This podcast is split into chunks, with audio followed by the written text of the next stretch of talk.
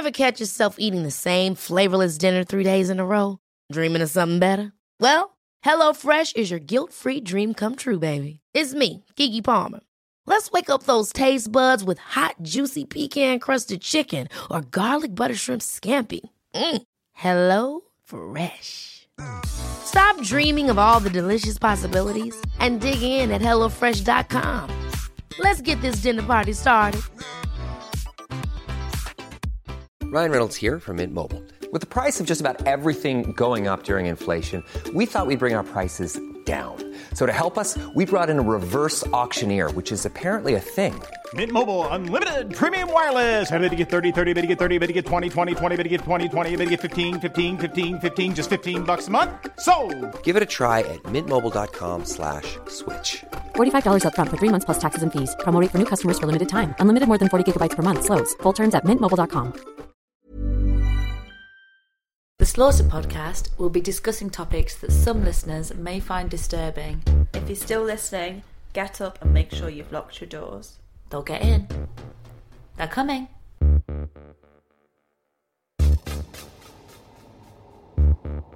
I'm Lucy, And I'm Emma. and we are. It feels like longer than episode six. I feel like we've been doing this for long. Yeah, I feel like I've aged 100 years since I've been researching this podcast. I'm enjoying it. I'm liking it, but I also feel like, as well as the murders they committed, they've also taken a piece of my life with them. I love the Facebook group. People on the Facebook group are so nice.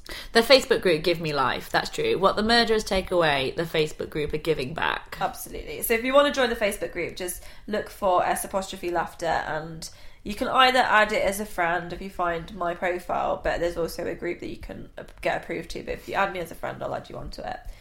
Um, so Where we discuss secrets. yes, all the secret things we can't put on Twitter. So am I first this week? Yeah, it's definitely your turn first.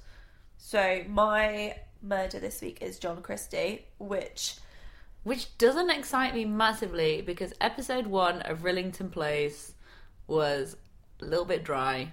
It's so it's so jammy because my mum just told me about this a couple of weeks ago. I think she told you at the same time. We are away in Durham, near Durham, Yeah. and um, and I was going to do it anyway. And then and then she she called me and told me, oh, there's a new drama about this. And it was a bit like when you did Mary Ann Cotton. It was just weird timing. So I've I've researched it. I wasn't that impressed with the drama, but I am impressed with the murder. So we'll see. Um, so John Christie was born in 1898, so it's another quite old tale, which we've done quite a few of, in Yorkshire, Sheffield. Now, I don't think of Sheffield as Yorkshire, I think because it's so near the Midlands. It's probably Yorkshire. I love Sheffield. I've not been If a I, lot. I would like a Sheffield boy. I love that accent because it's it's northern but it's soft. Yeah, that's true. It is soft. Um, and his father was a disciplinarian, and his mother was overprotective. Now, we do see this with quite a few different murderers. That split between father and mother and their approach. and also the overprotective mother. Now, I've just That's been- the Fred West that we discussed last week. Ed right? Gein had a crazy overprotective mother. Um, Norman Bates, his mother, was very heavily involved in his life. And I've just been teaching a unit on uh, schizophrenia, and they do have a theory of schizophrenia, which is the schizophrenic mother, which is a mother that is overbearing and overpowering, and it, it is linked to schizophrenia. So it is linked to mental illness, having like a, a full on mother who's overbearing. God knows how I ended up so normal. Yes. She's not laid back. I'm worried for your brother. Is all I can say. Uh, so he left school at 15 and he served as a signalman in World War One. Um, he was temporarily blinded by a mustard gas attack, um, and that also caused hysterical muteness. Now, to, Hysterical muteness. That seems like a massive juxtaposition, like an oxymoron. Even like I'm hysterical, but nobody knows. What? That's just what violent twitching. and it's called hysterical muteness, but th- there's no way to express your hysteria if you're mute. And it lasted three years, and some people said he was doing it for attention. Now I can't think of a Again, a if you're trying, way. To, yeah, if you're trying to get attention, being really fucking quiet is not the worst. way.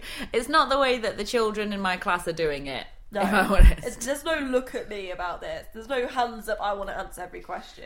And also, temporary blindness is also like the worst thing for a signalman. I want my signalman to see exactly what's going on. he um, can't see what's happening, and he can't tell you if it's fucked up either. He is the chocolate teapot of World War One. Absolutely. Uh, so yeah, he was he was basically no use nor ornament. Um, he had early signs of sexual dysfunction as well, and a lot of control issues from the off.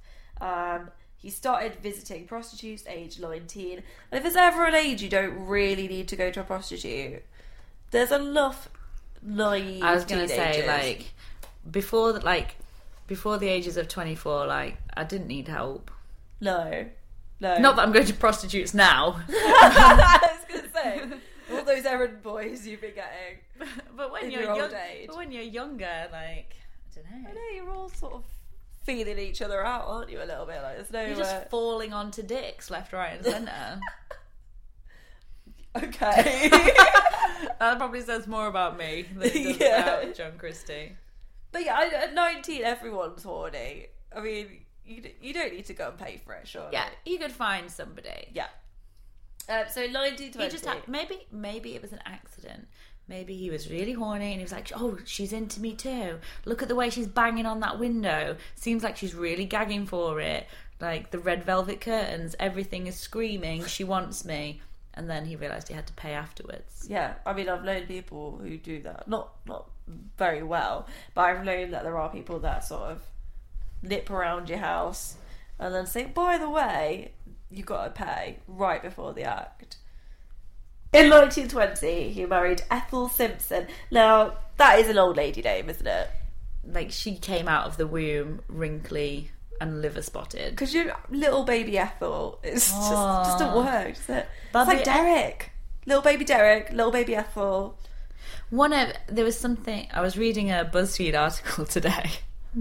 As That- that's the kind of journalistic integrity we have. Um, and it was about baby names of 2016 and which were the most popular.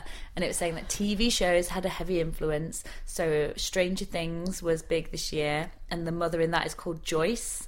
So apparently the name Joyce has increased Joyce. by like 20 30%. Like, can you imagine Joyce, little five year old Joyce? Carol is another one that's gone up Martha's this year. really. There's a lot of Marthas. No, thank you. No. Every Carol I know is a stone cold bitch. She's usually the one that comes round collecting money for a birthday card of someone I've never heard of and then complains when you put coins in. What do you want from me, Carol? Blood? You're not getting it. Carols are never less than 50. Oh, no. Surely. No. Well, they are now. Little baby Carol. Kaz. Cars. Um, so he married Ethel Simpson Waddington. I didn't have the punchline there before. Uh, Waddington, uh, but kept seeing prostitutes. So he's married, but he's still still going for the old pay as you go.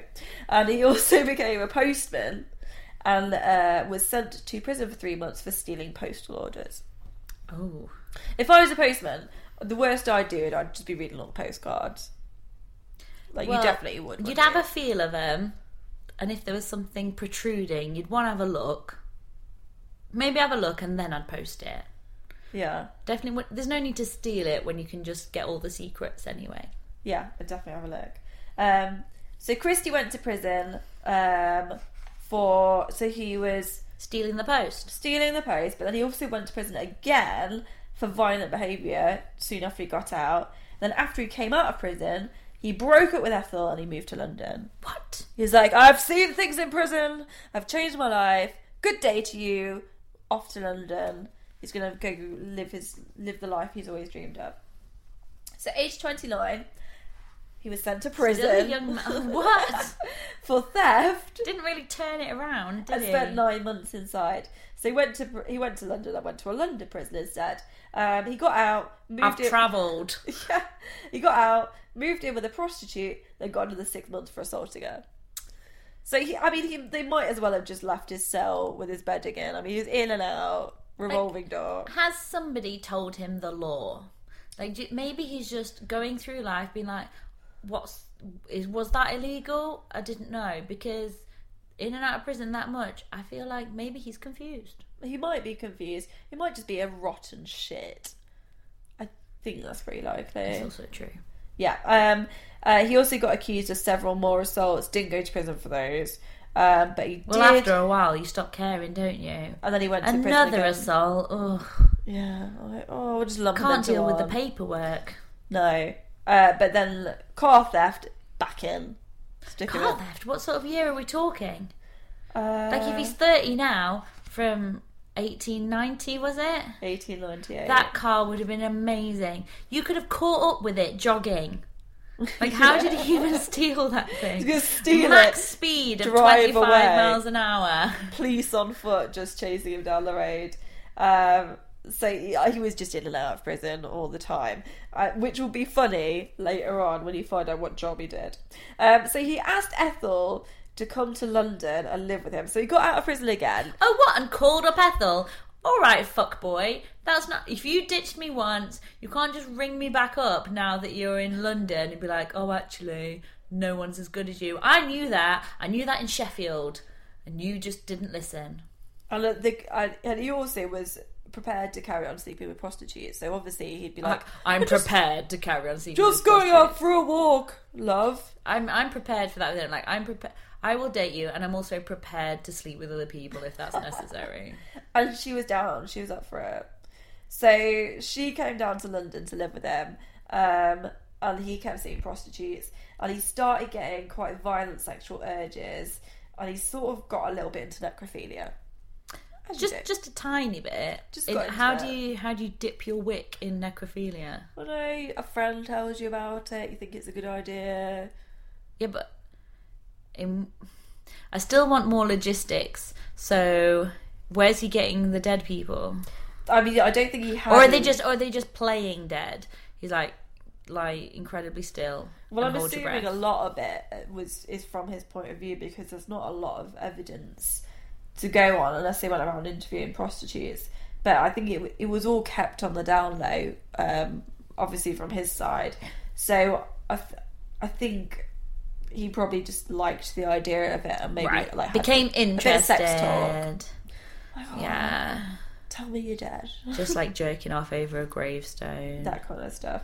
Um, so I mean, that is the gateway. Like you having a casual wank on a gravestone. Next thing you know, you're fucking a corpse. Yeah, Slippery slopes. That's how they. That's what they say.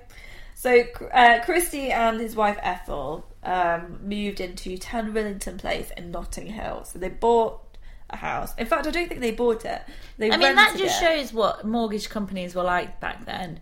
That he'd been in and out of prison that much and he could get a mortgage. Yeah.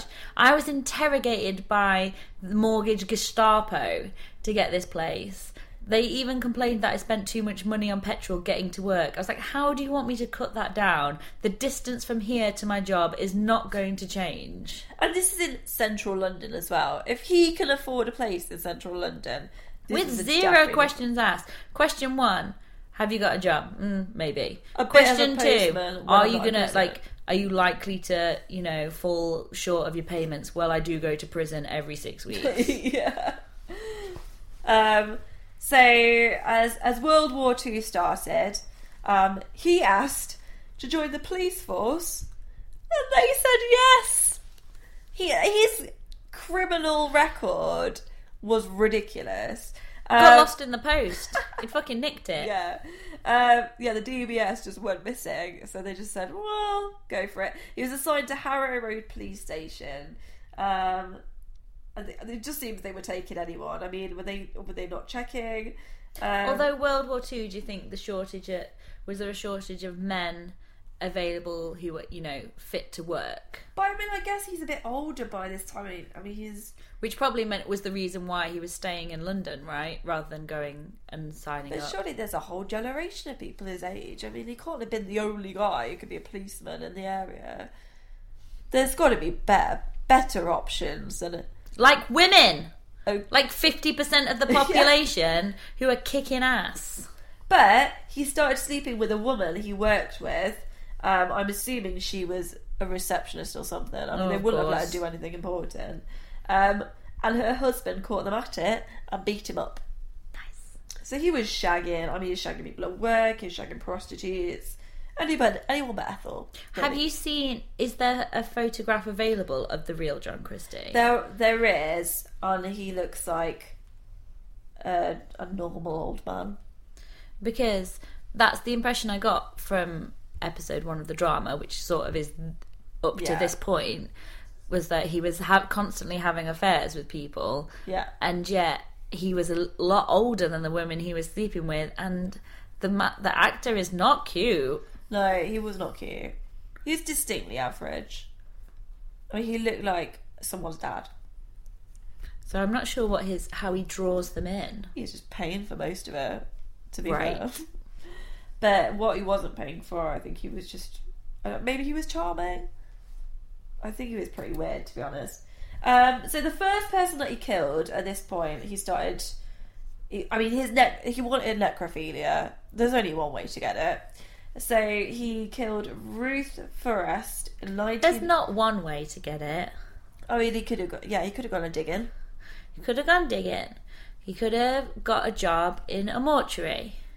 He could He could have stuck his dick in a bag of ice cubes. True.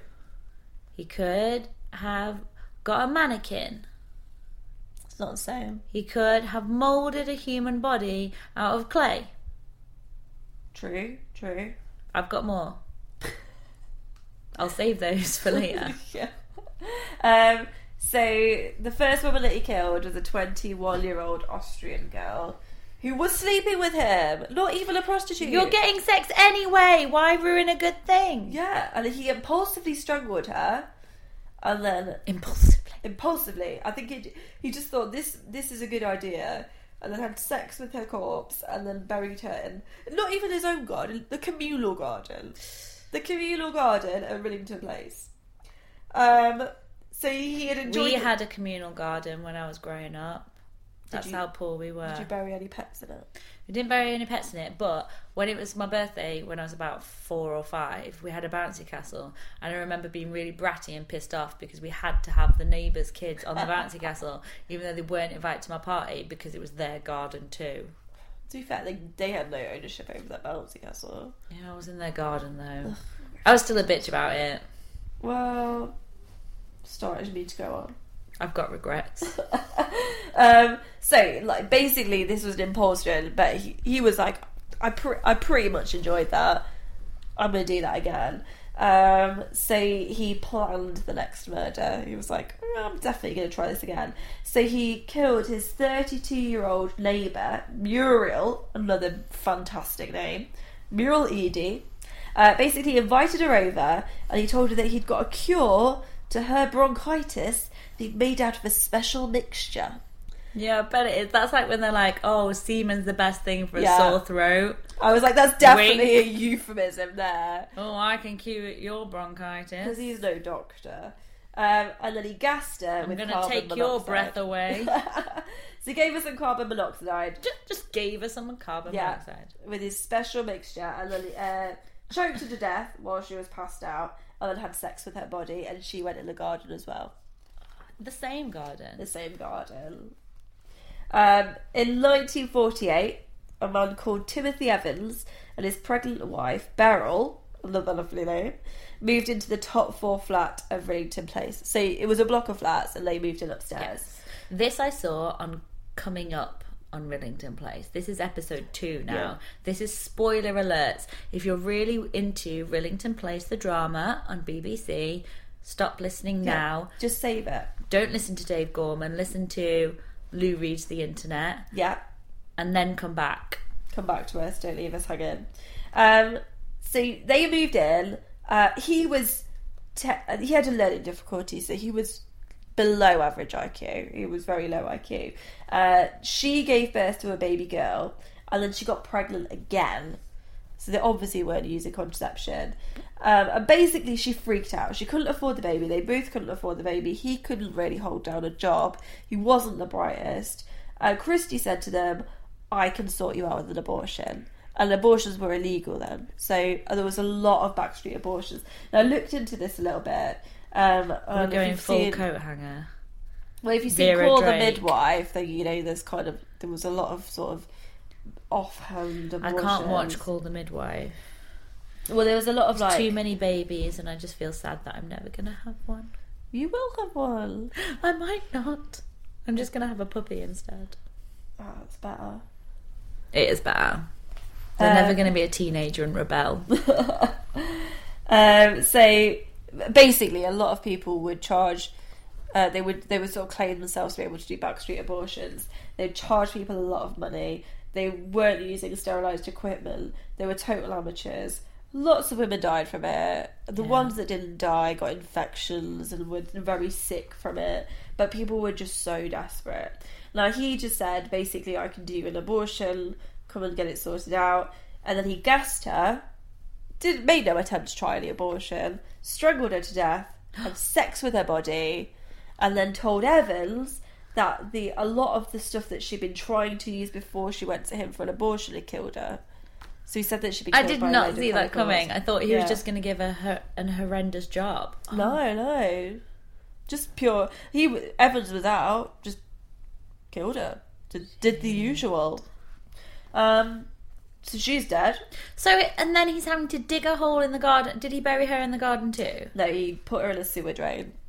Because I was going to say, like, if immediately your wife is missing and then I'm digging in the garden again, you're to start getting suspicious. Yeah, A yeah. sewer drain. No, a sewer drain. So he told Evans she's died as a concoction of all these things. Don't go to the police. I mean, the disposals of hide these bodies must be, like. It gets a lot. It's not saying that he's cut them up or anything. So No, having. did, ha- yeah. oh, he did. Yeah. But he's having to keep the body somewhere while he digs a hole. Like, wh- where's the entrance to this sewer drain? Like, he just seems to be lugging bodies around in broad daylight. I mean, he's clearly not bothered by a dead body because you will find out it gets a lot worse. He obviously feels like he's gotten away with it. Like that's it. I mean, that just like a feeling of I can't be caught. I'm Yeah. better than everyone. His of wife's in the house this whole time. So Evans went away, lived with his parents for a while, couldn't cope with trying to hide Beryl's death. He came back, he went to the police, but he told them he accidentally killed her. What? He basically said, I've killed my wife. Was that just like power of suggestion from Christie? I think he was just scared to get him in trouble. Do you know when you really like someone and you think, oh, I don't really want to get them in trouble because they'll do me a favour, but I've got to say something. So he was like, well, maybe if I take the blame. So he basically said, oh, I accidentally killed her. I've disposed of her body in a sewer drain.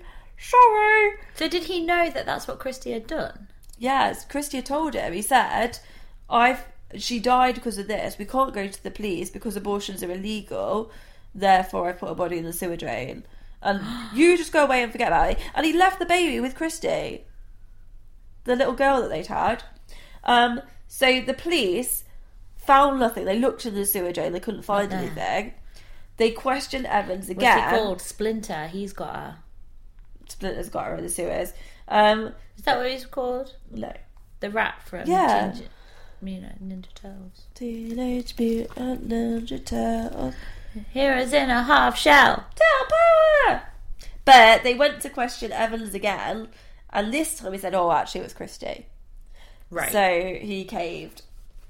So again, they searched Rillington Place again, and lot led the police to find the bodies of Beryl, baby Geraldine, the baby. She's gone. She's gone, and she had been strangled with a man's tie. I mean, that's sickening, isn't it? Yeah, I just vomited a bit. So Evans Evans gave several different stories. Evans couldn't keep his story straight because Because he didn't understand. he didn't really get it. He was just he was just confused by the whole thing. He was mortified that his wife had died. I think she probably probably got him up and dressed in the morning. So he was just lost without her. Um, so he he said to police that he'd strangled Beryl due to debts. But then he said that Christie did it. How horrendous that that that him admitting to murdering her is at that time was better than admitting your wife had tried to get an abortion. Yeah, ridiculous. Like for this reason alone, Yeah. like that should be the argument for pro-choice because the stigma attached to abortion should never be so great that people are feeling that amount of pressure. I mean, the reality is, women are gonna get abortions, legal or not. Let's make it safer for them. Or let's just start researching some decent contraception. Yeah, some foolproof contraception, um, and make it easier for women to bloody get it as well. I'm having a nightmare. Um, so, and then he he said that he gave Beryl abortion pills and that that killed her. Shall we quickly just talk about beer or something and hope that we get some male listeners? And beer and football. So, Football, go! uh, so Christie convinced the police he wasn't involved um, because he was a lot brighter than Evans. So he said he sort of spun the tale. He said, "I'm not involved." His wife backed him up as well. Now we saw in Rillington Place that he was sort of quite aggressive to her. Um, Yes. I think there's a lot of a dynamic there. So I think she was pretty scared of him, to be honest. But she said, "Yeah, yeah, Christie was with me. Um, it, it can't have been him. I've been here the whole time." So she backed him up into it. She must have been aware. I mean, if she knew that he was dangerous or even suspected, you wouldn't want to rile him up. No. Uh, so in 1950, Evans went on trial. He had the worst defence team. They were useless. Um, they basically ignored all the inconsistencies that Christie had said and his wife had said. They didn't really present him as an alternative killer. Um, so Christie charmed the jury. They thought he was all right, and Evans was found guilty for these murders. Uh, tragic. And he was hanged on March the 9th What? in 1950. It's such a, a terrible case of getting the wrong man, clearly. And because he was like, he was low intelligence, he didn't have much hope, really, bless him. He'd, I don't know. I, he's already lost his wife, he's lost his daughter. He, and he was just trying to protect her memory by not letting people think that she'd had an abortion. Yeah, just just terrible. So after that, weirdly, Christie became quite depressed. Um, so he should. after the trial, he lost his job at the post office. His wife then disappeared in 1952. Well, let's just check the garden, shall we? Yeah. Christie told everyone she had gone back to Sheffield, but then the people in Sheffield, he told that she was too ill to speak to or write to them. Basically, he'd strangled her uh, and he placed her body rather than in the garden, which is Sewer. either, either Loft! no. Cellar. I I mean, he must have been scared that the garden was either full or the police had already checked there, so he put her under the floorboards. So in the cavity, a bit of insulation, A bit of, stop the drafts. well, imagine the smell in summer. I know, disgusting. The neighbours started complaining about bad odours. yeah, he basically right. disinfected the And whole he just place. lived in it. Every, He just lived like he in mu- it. that smell must have clung to him. That must have turned him right on. I mean, I cooked.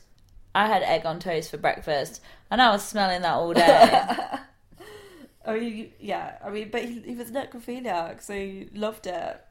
Um, the next year, so he's got her in the in the Oh, floorboards a whole year. yeah, probably made a little fuck hole for himself. seepage through the ceiling. I mean, that body's not going to last forever. Um, next year, Christie killed Rita Nelson, a pregnant prostitute who had promised an abortion. So that old, I'll sort you out love line, placed her body in an alcove behind a cupboard in the kitchen. Okay. Now I've got some shit behind my cabinets in the kitchen that I need to really get down and give a good scrub. But he just stuck a body there. I mean, if he continues, his house is going to be like sixty percent flesh. Yeah. I mean, he's keeping the drafts out some way. So the same year, he killed 26-year-old Kathleen Mooney, another prostitute. We're still going. Yeah, she was also stoned in the alcove. Bit more room. That one's rotted down a bit. Shove another one in there. Oh, rotted down is not a phrase that I want to hear again.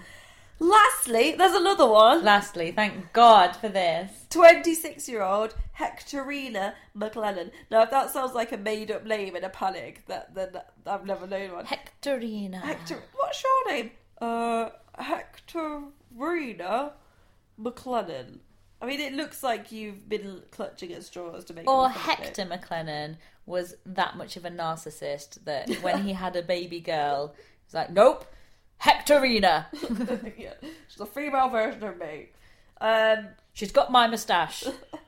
so he did the same too. He gassed her, he strangled her, he had sex with her, he put her in the alcove.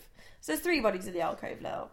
He then, I mean, that can't be an alcove. That's got to be a spare room. I mean, they, they're shoved in there, and then he papered over, bit of wallpaper over the cupboard. No one's ever going to look in there, despite the stench of dead bodies coming from them. Um, so rather than sort it out, rather than having a good clear out, spring clean, he thought, well, I'll move out. I'll let someone else deal with it. So he basically put up a load of air fresheners, showed a load of tenants round, and then um, not only did he leave the house smelling of rotting flesh, he also screwed them out of three months' rent. So they moved in.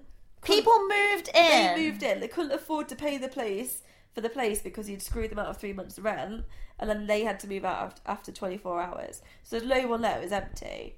Um, so the flat upstairs was like, I think they might have had problems with their kitchen. So they basically said to the landlord of the place, "Can we just come in and borrow the kitchen?" So they came in to make themselves a lovely dinner, and noticed the smell and found bodies all over the house. Disgusting. So the police began looking for Christie because he was the obvious person. Um, he was found 10 days later, run out of money. So he went on the run with Sodor. Yeah. Uh, he admitted to four of the murders straight away. He said he killed his wife in mercy as she had already been choking to death. And if there's one thing that someone who's choking to death needs, that's struggling just to help them along the way. Yeah. and saying the three prostitutes had become aggressive and tried to steal from him. So that was self defense. Um, and then he also admitted to the murders of the bodies in the garden after a while, once they were discovered, but also said Beryl was a mercy killing. So he had little stories. He's like these kind of people that can never sort of admit defeat and just say, no, but but he told me to do it. No, but it was because of this. Um, he tried to plead insanity at his trial, but the prosecution argued that because he tried to conceal the murders, it was obviously not insanity, as in fact he was found guilty and sentenced to death by hanging, and he was hanged uh, two weeks later at Pentonville Prison in London. Um, I think they tore down the house, so it's just uh, grass now. But It's probably for the be- it really lush grass. I expect. yeah, really well fertilized. Because mean, there's so so many bodies uh, put there. Evans was later found innocent, obviously too bloody late, uh, for his daughter's murder, which he was tried for, and he wasn't tried for his wife's death, but he was granted a posthumous pardon in 1966. Unless you're going to build a statue of someone, it's not really worth a lot. Even that, I won't give a shit. But it's too late. What too about a bloody late. statue? You can fucking get me a statue. Well, not if you're dead. No, I What's want the one. good of that? We had somebody. We were just talking before podcast recording about um, colleagues that have died. Yeah. Cheery conversation. The colleague that I had who died.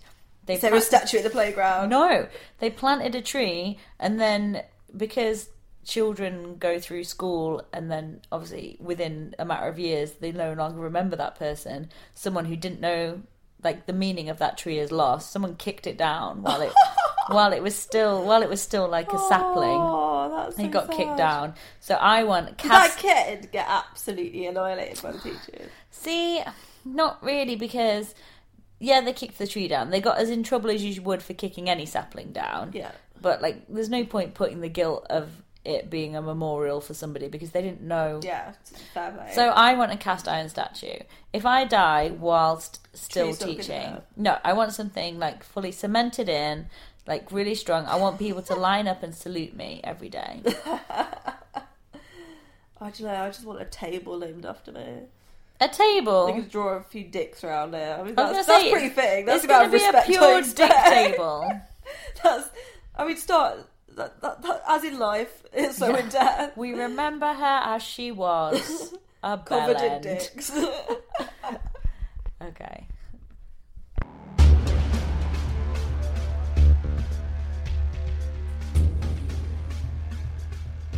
Part of what me and Lucy do is that we don't really tell each other who we're going to research and present for the podcast. So um, I've chosen a murderer, but it seems to be there's a lot of parallels, a lot of similarities. Keep doing that. Yeah, he's a male, similar ages, Because all British murderers are the bloody same. disposed of the bodies in quite a similar way. Um, my guy is pretty much the modern day version of John Christie, um, the Scottish modern version of John Christie. Peter Tobin. Love it. Was that Scottish? No. Peter Tobin. um, so he was. Peter Tobin. No, terrible. He was convicted of three murders, but there are suspicions of many more, which and investigations are still ongoing. There's still there's still people fighting and researching and trying to. Ryan Reynolds here from Mint Mobile. With the price of just about everything going up during inflation, we thought we'd bring our prices down. So to help us, we brought in a reverse auctioneer, which is apparently a thing. Mint Mobile unlimited premium wireless. Ready to get 30, 30, bit to get 30, bit to get 20, 20, 20, bit to get 20, 20, bit to get 15, 15, 15, 15 just 15 bucks a month. So, Give it a try at mintmobile.com slash switch.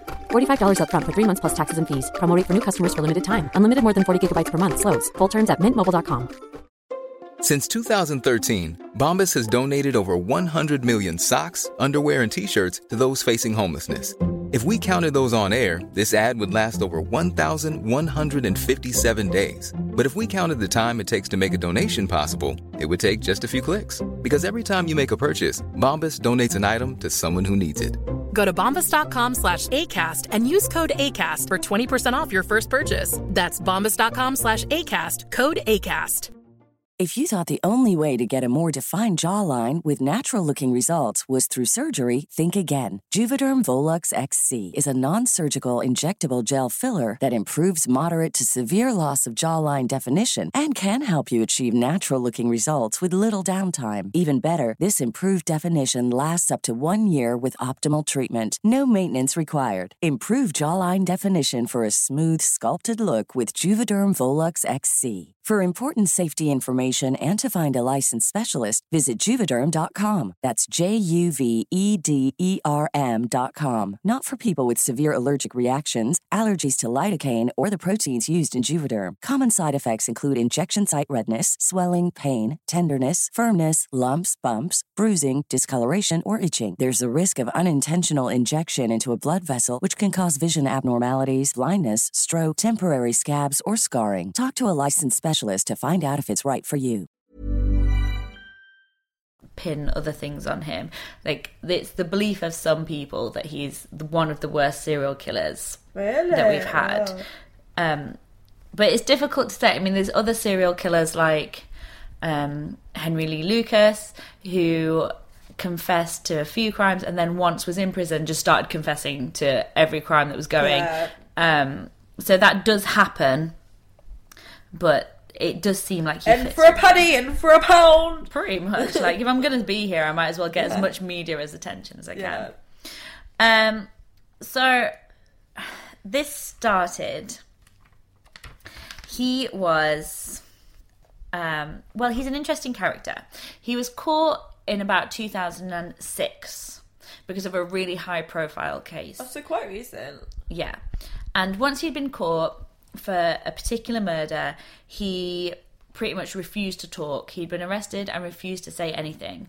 So the police set up Operation Anagram, which was a multi-agency, like multi, like inter-police force operation to find out about this guy's life because he was refusing to say anything. They didn't know where he was living, where he'd been, what he'd been doing for vast periods of his life. Um, so this Operation Anagram was to find out who was this guy. So a lot of the information that we have is pieced together from interviews or where they've shown his picture and then fat people have come forward and it's all very much a jigsaw Fat people have come forward. where they found people. Oh, I was saying well, fat people have come forward because they've got loads of free time. they just want to get out the house. yeah, they just got no friends, so they just wandered in and had a chat. And I was thinking Operation Anagram. I was expecting them just to be solving anagrams. I love the names away. of the operations they come up with. Operation Anagram is kind of I bet whoever came up with that was well pleased with themselves. A little bit cu- it's cute because they're like, we're trying to figure out who he really is. Adores. Yeah, it's cute. Um, so basically, um, Peter Tobin, born in 1947, and from the age of seven was in the Peru. He was um, in Borstals. He was young offenders. He'd done all, the whole shebang before the age of 20. Um, from seven to being a Peru, like you know, he was in the 50s as well. That would have been 1950s um, school for um, disruptive boys. Like he was getting the shit kicked out of him. you know that was happening. They used to cane kids in mainstream schools. Yeah. So they were proper walloping kids in a Peru at that age, at What's that time. Uh, it's a like a behavioural unit. Right. Um, so and then, so that was all before the age of twenty. Um, he was in then in young offenders for petty crime and forgery. He was actually quite good at forgery. Um, so then once he was out, he decided to live his life in earnest. So the sixties, he's living in Glasgow. He's got jobs, various little jobs. He tried his hand at most things: painting, decorating, handyman, all sorts. Um, and he would go out to the dance halls on a weekend, and he would court the girls. So he started courting one girl in particular that he met at the Barrowlands Dance Club, Margaret. She was 17 years old, so a little bit younger. Um, and straight away, he started to get dark. So they courted, like they'd go out dancing, and then a couple of months in, he said, Do you want to stop over? And she gave the perfect response. I'll have to ask my mum first Brilliant. of course. And apparently he just lost his shit. Um, locked, slammed the door, locked it. Well, you're not fucking going anywhere. Like I've said, you're staying, and just proceeded to rape her. Oh God. Yeah. And after that point, he pretty much did not let her go. She was kept prisoner in his flat. She was not allowed to see her friends. She was not allowed to contact her family Why wasn't her mum getting involved? He had complete control over her. I mean, he was it, like drip feeding things. Like she's here, she's around. They would go out together, but she was never out of his sight, and she wasn't mm. allowed to have any life outside of him. And there's stories of that she had a dog and he slit its throat because it was barking too much. Oh God. I mean, that's a bad man. Killing, That was the start. Killing someone's dog. You're a bad, bad man. And one of the worst things that he did was, after I mean, the rapes were almost constant. one of the thing, one particular incident was that he um, stabbed her with a serrated knife and twisted it around inside of her to the point where now, like to this day, I mean, she's alive and well, but to this day, she um, can't have children. She, I mean, her words were, "I'm like a jigsaw inside." I mean, that's typical Scottish to make a complete joke out of it, but it really does make your minge cringe to think. It does. I mean, uh, but surely couldn't she wait till he's asleep and like slip, slip out the door? Or I mean, you'd think, but then I, I guess if you're unless you're in that situation, you don't know how terrified you truly are. I mean, I assume she she thought he would come and get her. I mean, she pro- she obviously thought you he would kill her. Well, at this time, the knife incident, he realised he'd massively fucked up, and he so he just left. He Oh. left. He left her there, left the flat, got out, then. and left her to die. Um, neighbours found her because of the blood coming through the ceiling. Oh my god! Uh, I mean, yeah, I, it's too much. words words do fail me because obviously the slaughter podcast trusts a thin line between giving you the gruesome facts and also making light of it. And then sometimes i come across a gruesome fact and like there's just nothing i can say. It's I mean, horrendous. that, would be a bitch to get out. Like, yeah i mean the amount of blood loss was just ridiculous. So she I mean, bled how much she was- emotion would it take to repaint over that though? You can't comprehend. So she ble- the neighbours came and called an ambulance. She was in a coma for three weeks following this attack. Oh god, that is horrendous. Um, once she'd come round and had started to recover, she was discharged, but was taken back to Tobin. No. Um, Were they married? not at this time. So once she was discharged and got back to him, he knew that he needed, like, she was going to leave now. If he- Yeah. so he popped her in a car and was like, "We're moving to Brighton." I mean, from Glasgow to Brighton is as he just was driving down Yeah. until he got to sea. Like, there's no further down he could go. So he took her and was like, "We're getting married." He just told her, "We're getting married," and they did.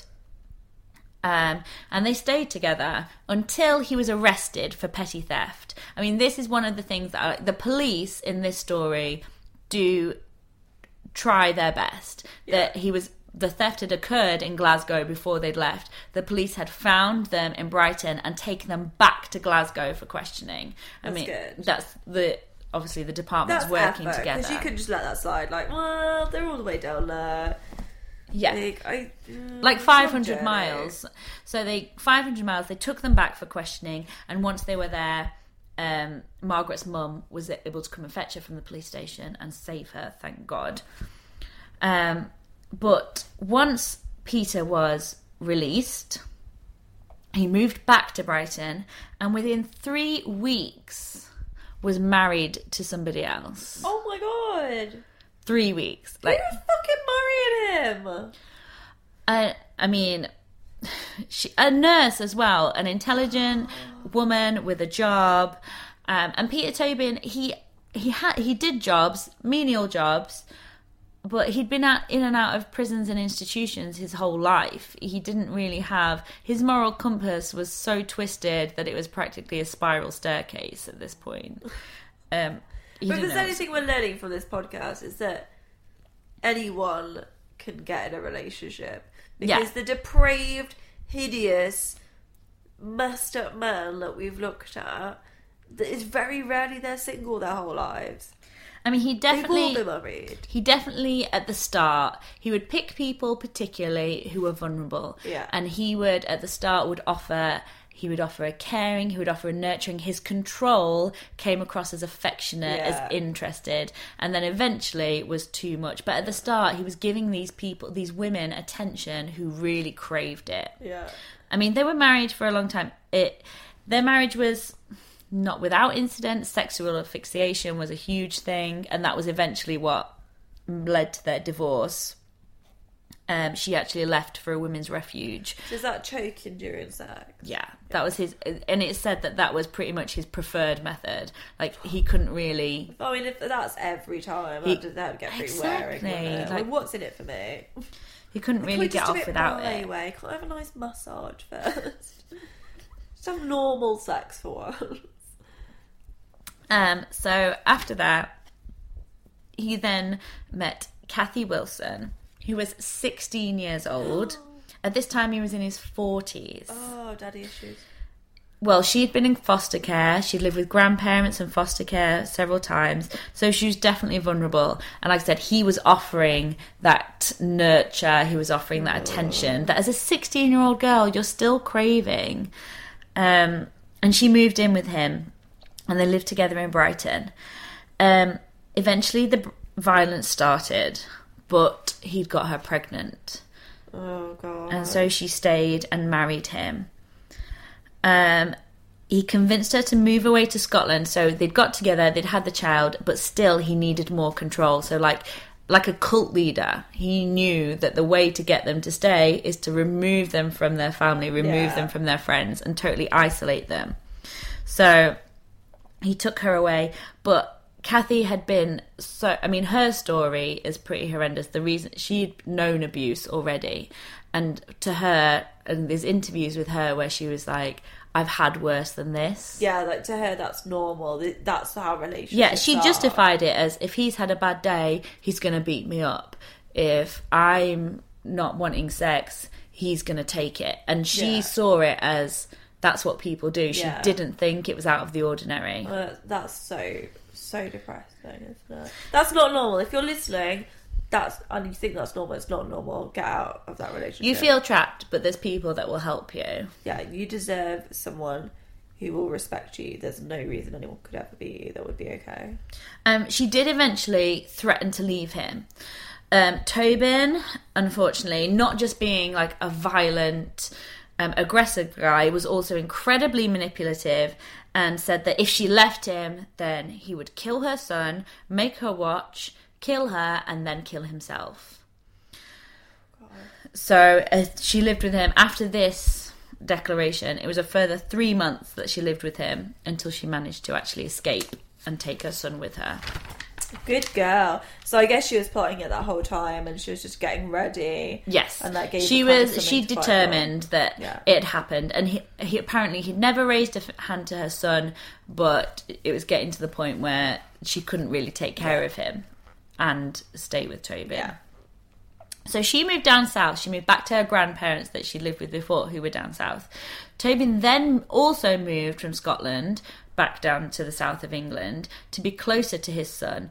And for some reason, possibly due to her own childhood and the fact that she hadn't had a dad around, and the fact that he hadn't actually abused their son Daniel, Kathy decided that she would still let him have contact with their mm. son and she would let him go to be at weekends. And maybe the son's putting the pressure on her. It's my dad, and he doesn't know. I mean, the boy was still under five during this period. Oh, so She great, felt the pressure to be a good mom and let him see her dad. But to see Tobin again, I don't think it's. Anyway, she did. She would let Daniel go and stay with Peter Tobin in his flat nearby.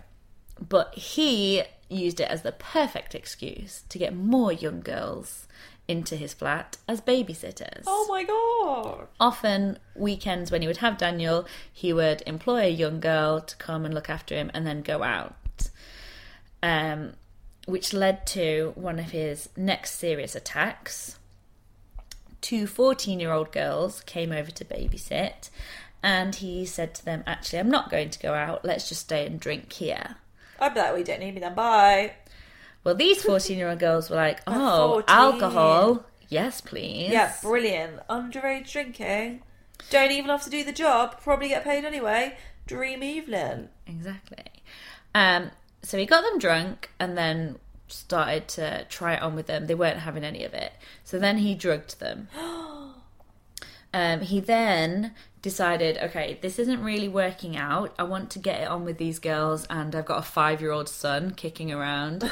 so he rang Kathy, claiming that he was having heart problems and wanted to go to hospital. And she came over to get her son and was like, Do you want me to go with you? And he's like, No, I think I'll be fine. I'm probably sure I'll be fine. I just need to sleep it off. Take him, take him now. Just sleep this heart attack off. Bye. yeah. Um, But ignore these two 14 year olds in my house. It's fine. So once she'd gone and taken the boy, um, he did. He raped both girls. he, um, I mean, the the actual the conviction at the time was for buggery, which is obviously such a antiquated term these days. Um, he threatened them with knives for a long time, torturing them, and then once he'd finished, turned on the gas on the oven, opened it, and left the hat flat. No, that's terrible. Tried the same method again. Had not learnt from before. He thought, "I've done it. Leave them to die." He at this point he just No doesn't, one dies. he doesn't have the balls to actually kill them. Like No. he's the worst. Like he wants to fuck them and have complete compa- power over them, but can't bring himself to actually do the murder at this point. Terrible. But you think if it was now, they'd have a mobile phone in their pocket, they'd text the mum, come and get me. This guy's fucking mental. And they'd be gone in 10 minutes. Well, But they're yeah. stuck there. Amazingly, one of the girls woke up, despite the drugs, despite the gas, woke up and with her hands and ankles tied, managed to call the police to come and find them both, which is miraculous. Yeah. But both girls did live. So they knew exactly who he was, where he lived, Yeah. who his ex-wife was. He was banged to rights, arrested. Um, by someone's infinite wisdom, he was offered a plea bargain, and so he pleaded guilty to the rape. Um, and so the attempted murder of the girls was dropped. Ugh. I, yeah, no, we'll just forget about that. So this was 1994. um, at this point, and he was sentenced to 14 years for the rape of underage girls. So child molestation, pretty much. Yeah. Which uh, 14 years, I thought might have been longer. At this point, I have a cute old man alert. Ah, I love a cute old man. So Ronald Waterhouse was the judge for this case, and he is yet another adorable old man. Um, wasn't he was pretty old? I think he's been old his whole life, and his accent is unreal. He's what every English accent should be. So this is what he had to say about Peter Tobin's case. It was, I think, the worst case of its kind that I had during the 18 years I sat as a judge. The age of the victims, the fact that they were drugged um, and given alcohol, and then there was the uh, evidence that he'd played with them, in effect, uh, a sort of cat and mouse game, um, and uh, threatened them with a knife. Oh, he is adorable. so cute, I love his little jumper. He's like an old man just melted into an Angora sweater, and that's where he sits to this day. His slippers and his pipe and his little cup of tea. Um, so Peter Tobin served 10 years of that 14 year sentence and was released in 2004 um, on the sex offenders register, though. Um, and so at this point, he was 58 years old and he returned to his childhood town of Paisley in Scotland. When you think 58, like, you're done. That's it. Your crime days are over. You're old now. Yeah, exactly. Which is part of the reason why he's still such a figure of interest now, in that a lot of serial killers don't start at 58. I mean, at this point in the story I've, t- I've told so far, he hasn't murdered anybody. No. And we, yet we know he's a a- serial killer. He's just a domestic violent asshole. Yeah. So the murders that come about after this point, um, police are convinced this can't be the beginning Yeah, of he's where he started. We've got to find out about his life before and see what he was up to because, he, like you say, there would have been an escalation of events that led to this. Um, which It's is like no one starts a career at 60. Come on, that is the end of your career. You're done. No one's retraining at 60. Murderer or no murderer. If we were 58, I think we'd be saying things different. 58, I'm starting no career. Whether it's murderer or teacher. I mean, how many teacher trainees do you get at 58? None. None. No How many doing it. teachers do you know that are 58? I was saying this to someone the other day, like, where are the old teachers? I've not seen one ever. I'm worried that either they're being abducted or murdered in some weird kind of Logan's Run scenario. They just can't be asked with that shit anymore. They're teaching A level. So, Tobin's next major incident um, occurred in 2005. Him, he met a lady called Sharon McLaughlin and became friends with her. Like they would go, they would drink in the same pub down the local and have a chat and things. Um, one day he said, "Do you want to come have a coffee at my house?"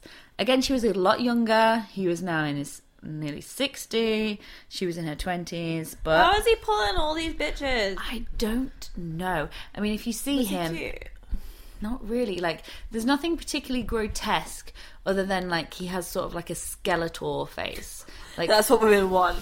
Not too grotesque, but skeletal face is alright. really emaciated, sort of waxy, Oh no. small guy. Um, so he invited her over to his house for coffee, and they watched the football. Um, and then she was like, "Okay, it's time for me to go home. I'm going to leave." And for some reason, he decided, "Nope," and jumped her with a knife. So in fact, all he's getting is a first date, and then he's just like, right, I'm gonna roll with this. Yeah. Um, but he picked the wrong girl because Cheryl had been in the army. She'd been on a football team. She had been brought up with eight boys in the house, and she Yes. fight back. She managed to get the knife from him. Yes. She was cut in the process, but he Don't knew give a shit. he knew he didn't have a chance. So he did what any wiener guy would do in that situation, and was like, "Oh my god, I'm having a heart attack." help me, help me now. And totally tried to turn the tables on her. She was like, You thought I was attacking you, but now, quick, help me, I'm gonna die. And she was like, No, Yes. what are you doing? This is ridiculous. And so eventually he was like, "Oh, actually, it's not a heart attack. I'm fine. I think I'm fine. I was kidding you. Um, I just need some fresh air." So she obviously felt some amount of pity towards him and said, "Sure, let's go out." But as soon as they got outside of the flat, she ran like Billy O. Good. She was gone. She Well Forrest done. Gumped the shit out of there. she was away. Um, she called the police, of course, and they went to his house the very next day, but he was gone. Um, when uh, a lot of the stuff that I've read about Peter Tobin, he's referred to as um, nomadic, as a wanderer. He's basically the British version of the drifter. He's around and about. Um, so he evaded the police by staying in hostels and changing his name all the time. He began to use the name Pat McLaughlin, a little bit creepy in that he took her last name for his That new pseudonym. But one of the things that he would do, from similarly to the last few times where he left people for dead, is that he would then seek refuge in a religious place. He would go and join a church. He would go and join a religious group. That's where he would find solace because they would take him in, and if he washed himself and if he spoke politely, then they would totally accept him. Yeah. and not suspect him either. So he was old. Well, oldish. Yeah. He's taken advantage of the religious sect. So he went um, at this point after the McLaughlin case. He went and joined a church and basically became their handyman. He would work doing odd jobs, and he would also one of his main jobs was to work in a charity, feeding the homeless and doing running their kitchen. Um, so he was thought of as a nice guy. He was, you know, well respected, quiet, kept to himself, but no one would suspect him of anything else. Um, until there was a Polish student who attended the church, Angelika Kluk. And he took a liking to this lady and thought, right, she's going to be mine. So 2006, um, he was alone with her before one of the soup kitchens and he hit her with a table leg. Oh, he, then, God. he then bound, gagged, and raped her. Just at the church. Yes. Bloody hell. Before eventually stabbing her to death. Oh my god!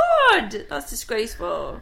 um, he put her into a plastic bag and then hid her in a void. It's again really similar to John Christie. This story hid her in the cavity underneath the church garage floor. I mean, I'm just visualising a carrier bag now. Um, and It's then bin bag. and then went to the kitchens and carried on preparing for that evening.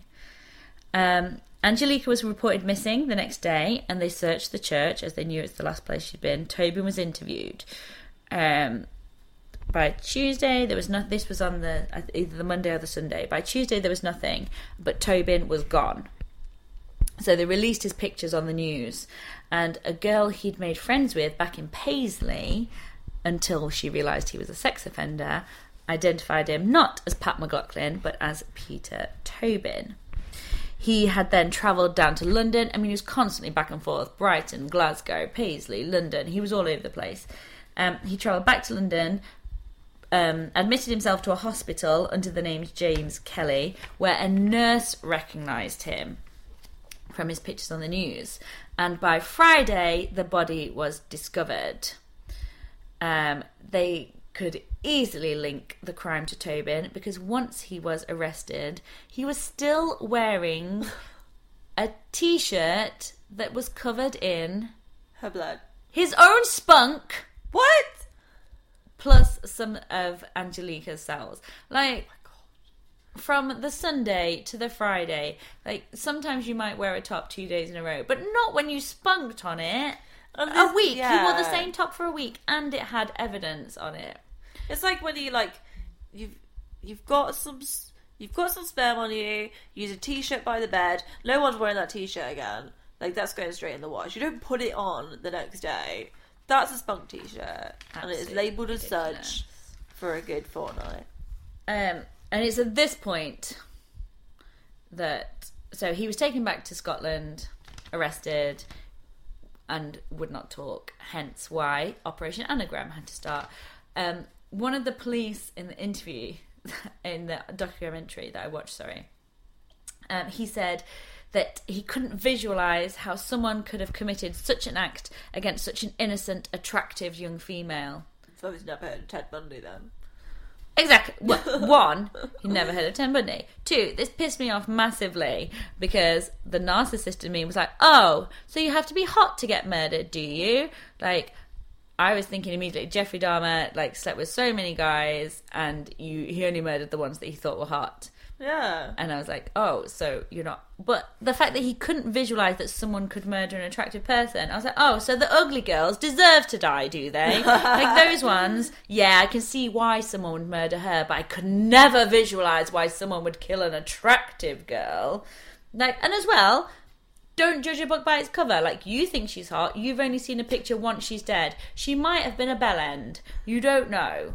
Like, I just think this is getting too close to the bone. Well, he will have only have met Angelika again. He will have seen he will have seen the crime vi- scene, and he will have seen a photograph afterwards. Like And I always think the a little bit photo- creepy, a little bit creepy that he's crushing on all these dead girls.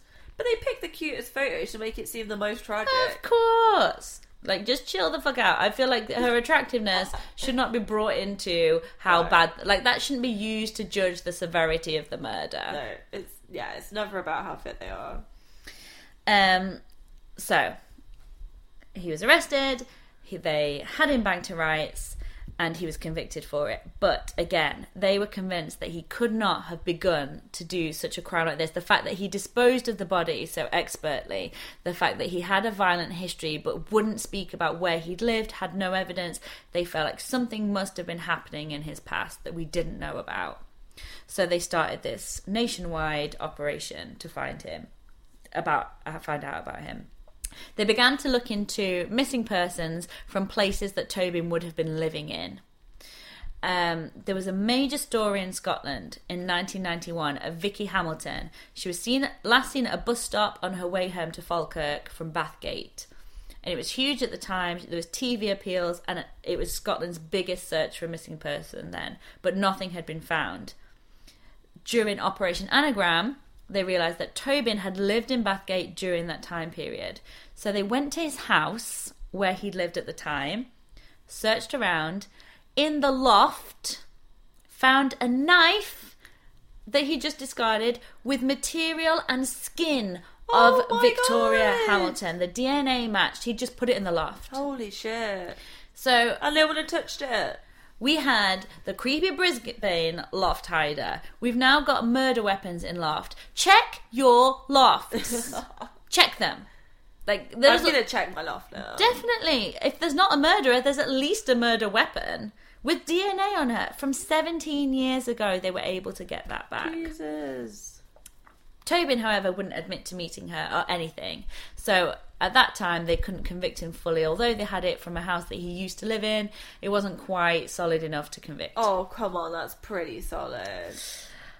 Um, around the same sort of period, so still 1991, about six months later, there had been a lady, Diana McNicol, who had gone missing in Essex. She'd left a festival and was last seen hitchhiking. Uh, When will they learn? The 90s. never hitchhike. Do not hitchhike with anyone. They will murder you for sure. Um, she said bye to a friend she'd met at the festival, and the man was convinced that she had driven off with a guy with a Scottish accent.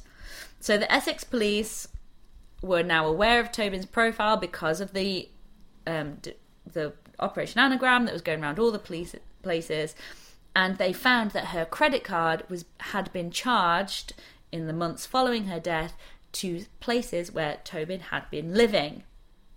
So they interviewed his neighbours of where he lived in Margate, and one of his neighbours recalled him spending rather a lot of time digging a sand pit in his garden. Um, the American listeners, that's sandbox.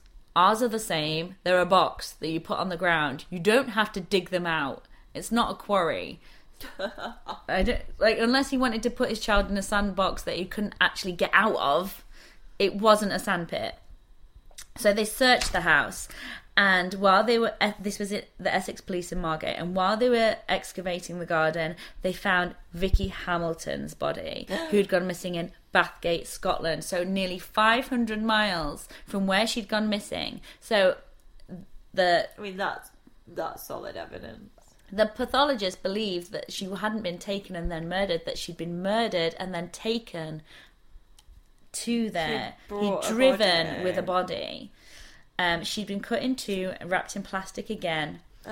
And but the plastic had preserved it to where they could see that she had been drugged and that she'd been strangled, and that blunt trauma showed that he'd knelt on her t- while strangling.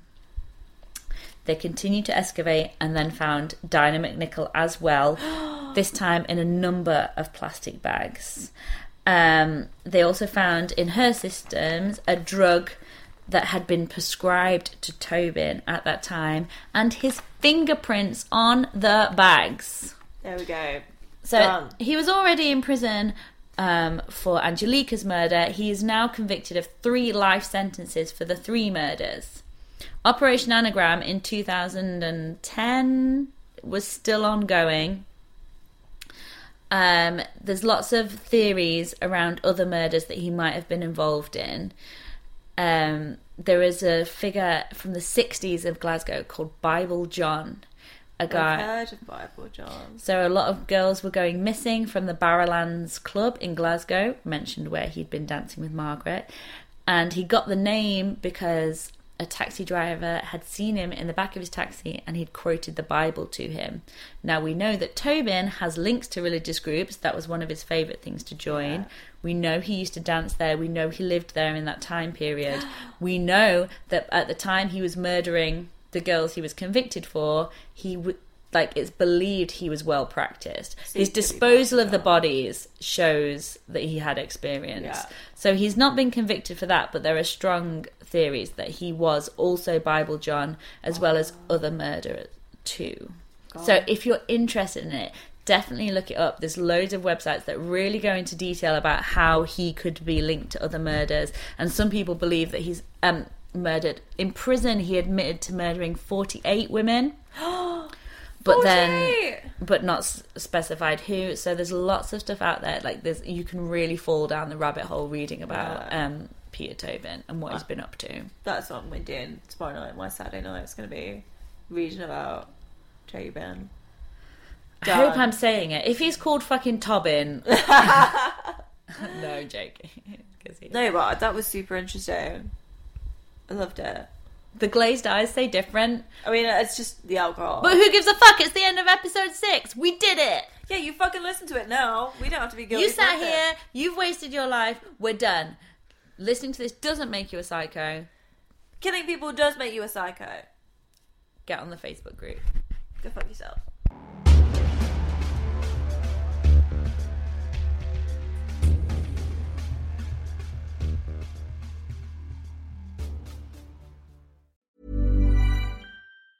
Ever catch yourself eating the same flavorless dinner three days in a row? Dreaming of something better? Well, HelloFresh is your guilt-free dream come true, baby. It's me, Keke Palmer. Let's wake up those taste buds with hot, juicy pecan-crusted chicken or garlic butter shrimp scampi. Mm. Hello Fresh. Stop dreaming of all the delicious possibilities and dig in at HelloFresh.com. Let's get this dinner party started. Even when we're on a budget, we still deserve nice things. Quince is a place to scoop up stunning high-end goods for 50 to 80% less than similar brands. They have buttery soft cashmere sweaters starting at $50, luxurious Italian leather bags, and so much more. Plus, Quince only works with factories that use safe, ethical, and responsible manufacturing. Get the high-end goods you'll love without the high price tag with Quince. Go to quince.com slash style for free shipping and 365-day returns.